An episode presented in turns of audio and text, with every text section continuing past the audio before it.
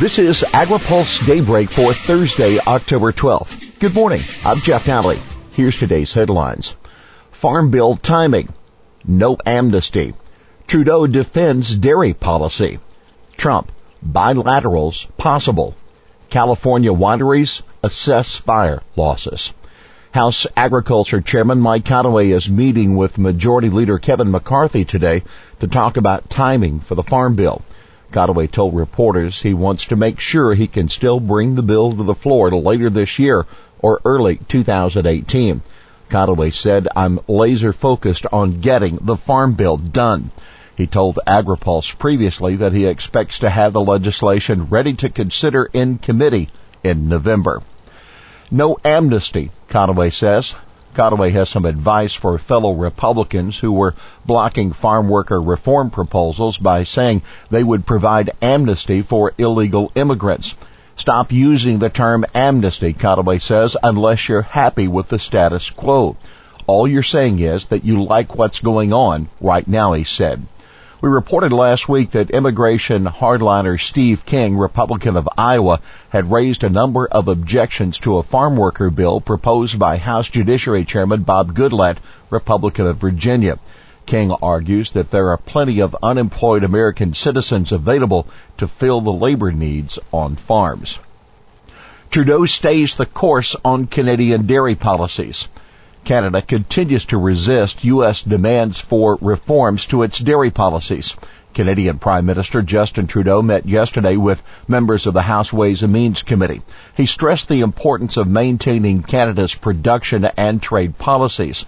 The meeting was closed to the press, but Representative Sandy Levin, Democrat of Michigan, told reporters afterward that dairy was one of the first things Trudeau talked about. Levin said he did address the dairy issue and why it's important for Canada to maintain its present structure. Trudeau, who later met with President Trump, was accompanied by Canada's Foreign Minister Chrystia Freeland and Canadian Ambassador David McNaughton. Trudeau's visit coincided with the first day of the fourth round of talks to rewrite NAFTA. A U.S. proposal to reduce Canadian tariffs on U.S. dairy was not released in the third round of talks in Ottawa, but that may happen this week. And at the White House, Trudeau continued talking about NAFTA with President Trump. The two North American leaders spoke to reporters and Trump stressed the precarious nature of NAFTA's fate saying he'd let the public know soon if the three country trade deal will die. Trump said it's possible that we won't be able to make a deal, and it's possible that we will. If Trump isn't satisfied with the renegotiation, the U.S. would be open to separate bilateral deals, he said. It's possible we won't be able to reach a deal with one or the other, but in the meantime we'll make a deal with one, Trump said. Trudeau, meanwhile, declined to say whether he was open to bilateral deals with the U.S. and Mexico should the NAFTA talks fail. He said, we're negotiating at the moment. California wine industry assessing damage. The devastating fires ravaging Northern California have claimed more than 20 lives and scorched at least 250 square miles and damaged some of the region's best known wineries. Mendocino County's Frey Vineyards Winery and Oster Wine Cellars both appeared to have been largely destroyed, as well as the Signorello Estate Vineyards and Vinrock and White Vineyards in Napa. In the Sonoma Valley, Paradise Ridge Winery and Santa Rosa lost all of its buildings, but the vineyards survived. At least five wineries in the Napa Valley have been destroyed or significantly damaged. That according to the 550 member Napa Valley Vintners Association. At least 11 other members of the organization have reported some damage to buildings or vineyards. As of yesterday, some vintners had still been unable to get to their wineries to assess the damage. A spokesman for the Sonoma County Vintner said it was too soon yesterday to assess the damage to that region. She said the fires and evacuations are still very much active. Wine experts say that even the wineries that survived the fires and had not yet finished harvesting may have their grape supply and quantity affected for many years. Much of the harvest in the region had already been completed before the fires hit. Many vineyards have federal crop insurance for losses to grapes, but the policies don't cover damage to the vines. Justice sympathetic to WOTUS arguments. The Supreme Court may allow federal district courts to handle legal challenges to the waters of the U.S. rule, which is just the outcome that many farm groups want. During oral arguments yesterday, the justices seemed to lean toward the industry arguments, although Chief Justice John Roberts did wonder about the practical impact on the lower courts.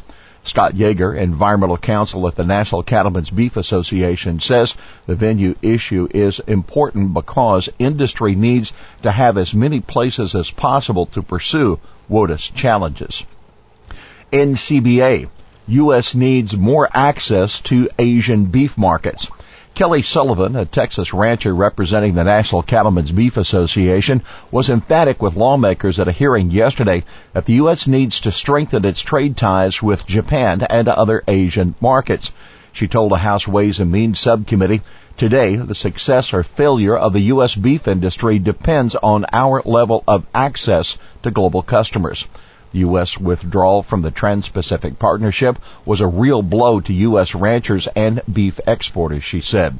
Another major concern, she continued, is the ongoing renegotiation of the U.S. trade agreement with South Korea and threats from the White House to pull out of the pact. Here's today's He Said It.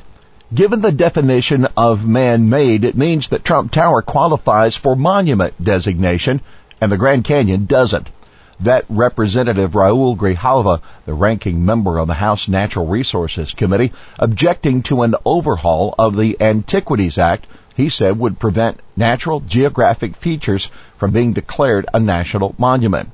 With all due respect, Trump Tower could not be made a national monument because that's private property.